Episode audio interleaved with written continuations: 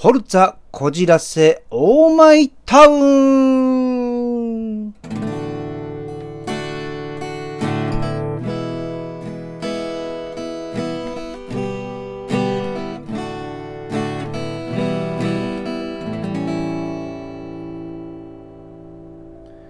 荒井正和の普通おたなぎ倒し。さあね、今回もね、またウクレレ忘れちまったんだな、これかな。だからちょっとね、えー、違うギターで、えー、まあ、ちょこっと弾かせてもらったんだけども、えっ、ー、と、今からね、ちょうどね、えー、1ヶ月半から2ヶ月前にですね、まあ、他の番組でもちょっと、ちょこっとだけね、言ったんだけど、この、私の我が師匠。まあ、大正生まれ。まあ、今年96かな。なのかな、なるんですけども、突如としてこの1ヶ月半か2ヶ月前にですね、えー、入院をしてしまったわけですよ。で、まあ、一人暮らしだから、こう、なんていうのかな、こう、家族とも、家族という家族がいないので、本当姪っ子か一個かわかんないけど、そのぐらい遠くなっちゃうので、あの、僕は連絡した時に全く連絡取れないと。おかしいと思って、この近所の人にご連絡したら、実は入院したということで、あらららら、これ大変だと。でもね、ちょうどあの、コロナ禍でね、えー、まあ、お見舞いも行けないし、どういう状況かも全くわからなくて、で、まあ、たまにね、この近所の方に、えー、この状況っていうのを分かったら教えてくれっていうんで、えー、何回かこう、連絡いただいたんだけども、ついね、えっ、と、本当3日ぐらい前かな、えー、その近所の人から電話がありまして、あの、新井さんですかとか、新井ですと。すごい暗いのよ。で、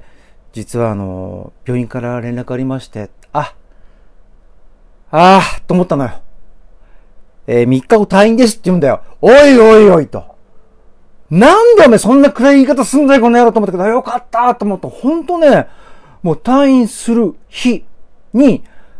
もう、とにかく仕事をね、えー、秋に悪魔くってなんとかね、まあ、96になるからね、もう、タイミング逃しちゃいけないと思って、こう、会いに行ったら、まあ、元気でね、で、もう、また、私はこれからまたね、こう、鍛えてね、こう、また元気になるからっていうわけですよ。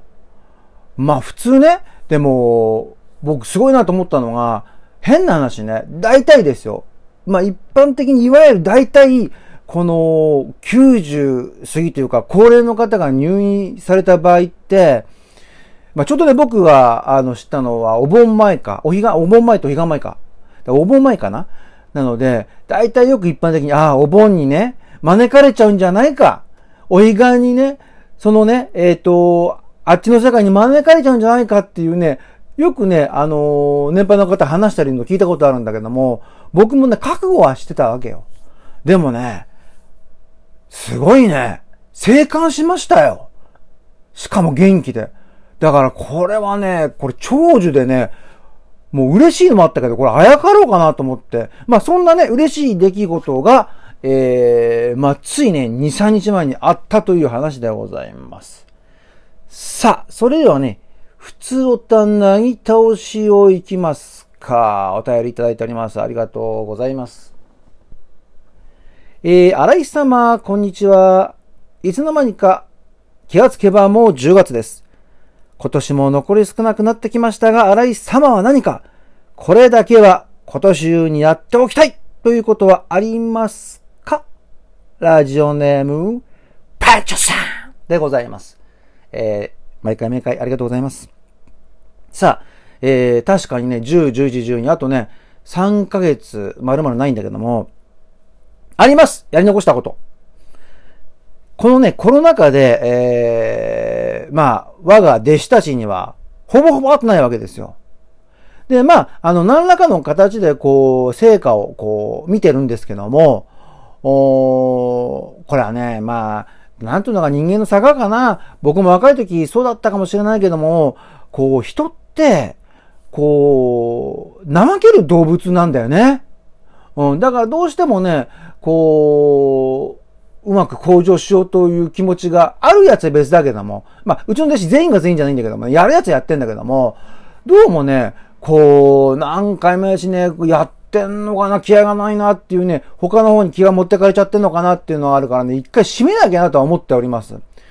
えっ、ー、と、まあ、本来ね、あの、ちょっと堅苦こ、堅苦しいこと言っちゃうけども、こう、俳優の世界じゃなくても、こう、一度こうやってやるって目指したら、もう常にね、四六時中365日、夢にまでね、出てくるぐらいに、これをこうやってね、成功したい、こうさせたい、こうさせるためには何するかっていうことをね、常に考えるわけさ。えー、まあ普通はね、排水の陣って言葉あるけれども、排水の陣で、まあ、まあ気持ちはだよ。やるもんなんだけども、おそんなね、えっ、ー、と、ずっと考えてらんねえよっていうね、こくやつもいるんですよ。それはね、やめた方がいいと思う、僕はね。あのね、好き、好きだからなんとかってあるじゃないの。好きだからね、365日そのこと考えてられるのよ。好きだからやろうと思うしね。もちろん好きなことが職業になれるかどうかわからないけども、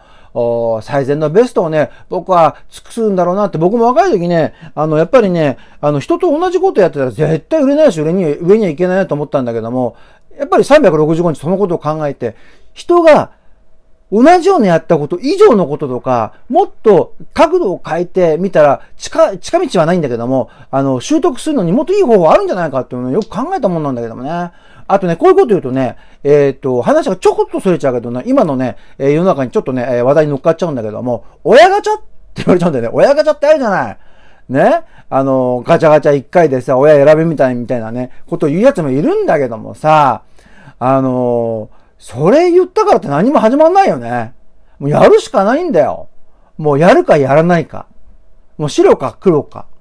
あ別に僕はやれとは言わないんだよね。その人のね、あのー、人生だから。ただ僕の弟子に関しては、僕のとこにいる以上はね、これはね、気を引き締めてやらなきゃいけないんですよ。うん。と僕は思います。というね、えー、ちょっとね、今年ね、こう、やり残したこと、今年中にやっておきたいっていうことか。あちょっとコロナ禍だったからずっと会えてなかったんだよね。えー、もう全面解禁とかね、とりあえずはしてるんでね、えー、会うことも増えると思うのでね、えー、ちょっとね、え、ピシッ